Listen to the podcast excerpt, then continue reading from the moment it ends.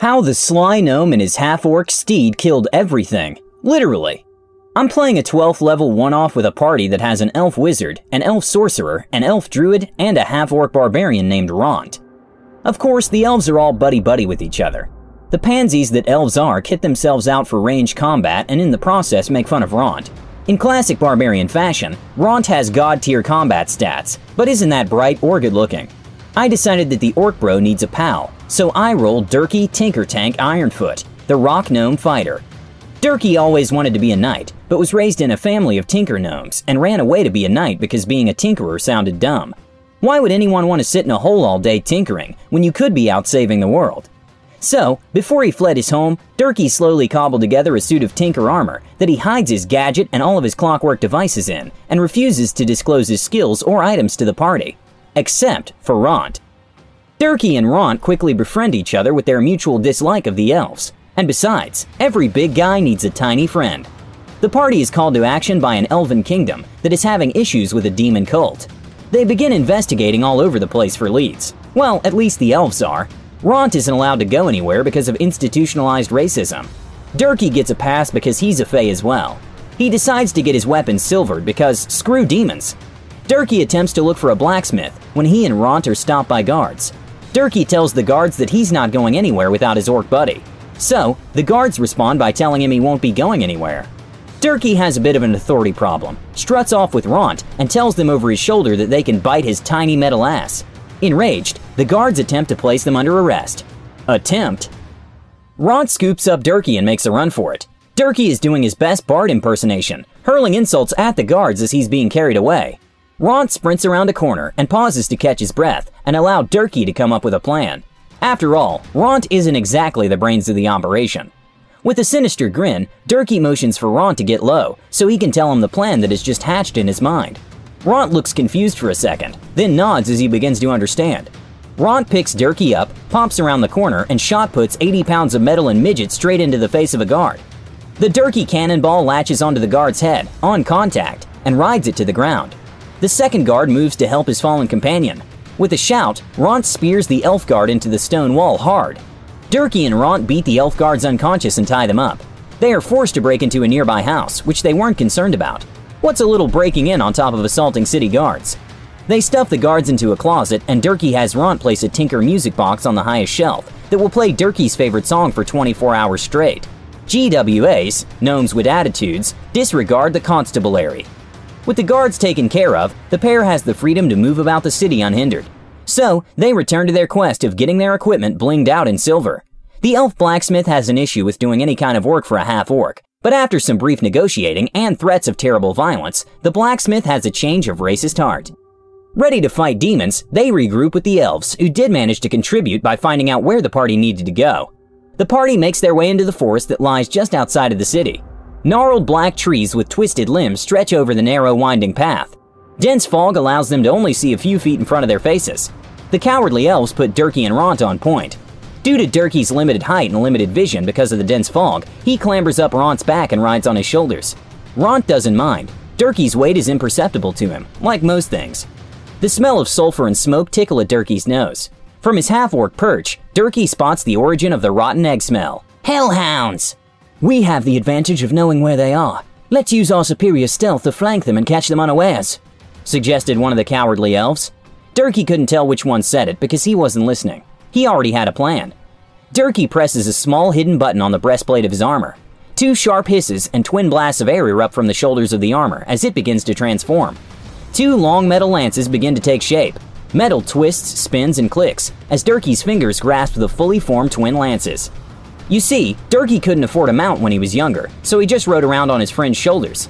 He refused to dismount in battle and quickly became a master of shoulder top warfare. He wasn't just a fighter, he's a cavalier with alert, mounted combatant, dual wielder, and tough. This combined with his friend Ront's endless pursuit of being the fastest half orc alive meant his sturdy green mount had mobile, charger, and great weapon master to boot. Durkee gives up his place in the initiative order to go directly after Ront. They release a terrifying and less terrifying war cry, Guess which did which, as they charged through the forest directly into the pack of hellhounds. Ront's long, powerful strides consume the terrain, clearing 100 feet in seconds. The Hellhounds don't even have time to react, as the first one takes a lance and glaive directly to its disfigured snout. Durkee unleashes a flurry of lance blows, each one piercing the Hellhound's thick black hide. It dies with barely a whimper. They move on to the next Hellhound and repeat the same process with brutal precision. Every round, some poor soul becomes the target of a stupid fast orc and a really pissed off pile of metal. Ront can use Reckless Attack every turn, since Durkee can redirect attacks against his mount to himself. The wolf aspect makes it so Durkee never needs to worry about disadvantage from being too close with a lance. Durkee is the ultimate rider, Ront is the perfect steed. Together, they have become death. They are a tornado of steel and slaughter. They cut through the rest of the Hellhounds while the elves run around shooting from a distance. Pansies.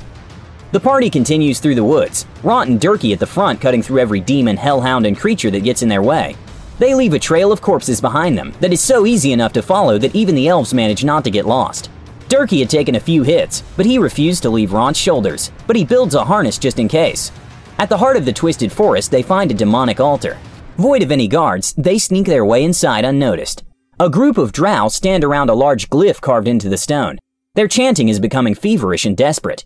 The glyph pulses with red light, the intensity growing in tandem with the drow cultist chanting. The chant becomes a shout as waves of energy pour out the glowing glyph like a beating heart.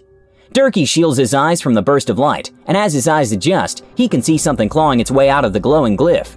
An Erinyes. It barely acknowledges the drow cultists that have fallen to their knees, prostrating themselves before the demon. As its piercing gaze sweeps across the room, it stops where Durkee and Ront are hidden. Its genderless face splits into a wide sadistic smile and extends a lithe arm. A bow coalesces from nothingness in its palm. Ront doesn't give the demon an opportunity to summon an arrow to go with its magic bow. He charges the entire distance and tackles the demon to the stone floor. Durkee, with advantage, unleashes a barrage of lance attacks with deadly accuracy. The demon manages to slip out from underneath Ront and get to its feet. The elves hurl spells at the demon that have absolutely no effect against it because of its high resistance. Ront grabs the demon and grapples it back down to the floor. It doesn't stand a chance against the duo. They absolutely massacre the demon in four rounds. The elves did manage to help by killing some of the cultists, while Durkee and Ront were being actual heroes. With the demon dead, they finish off the remaining cultists and take everything that isn't nailed down or tacky drow ornaments. The elves, for the first time, actually have a good idea. They want the altar destroyed completely. Durkee rigs the temple to blow with a mixture of explosives and magic, in the process forgetting that they were still in a forest, and maybe starting a major fire could have repercussions. They barely manage to outrun the blazing wall of fire that rapidly consumes the forest that is made up of primarily dead trees and tinder. The group finds a cave and takes shelter from the inferno raging outside. Once the fire burns itself out, they return to the kingdom of tree humpers. The fire had been stopped with magic before it made its way back to the kingdom, but they were still pretty pissed. The trio of elves were welcomed as heroes. Durkee and Ront, not so much. The elves blame Durkee and Ront for the fire, the racist bastards. Even if they happen to be right this time, a squad of guards march forward with the clear intention of not letting Durkee and Ront just amble out of there. Durkee activates his suit. Two fire starter tinker tools pop out of the back, with two bottles of alchemist fire popping out behind them.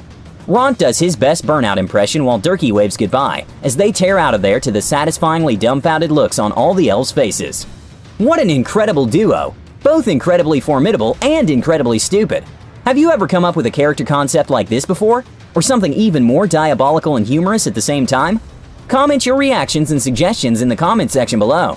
Don't forget to subscribe to our channel All Things D&D. Our next video will be posted in 3 days, so stay tuned for more amazing Dungeons & Dragons content.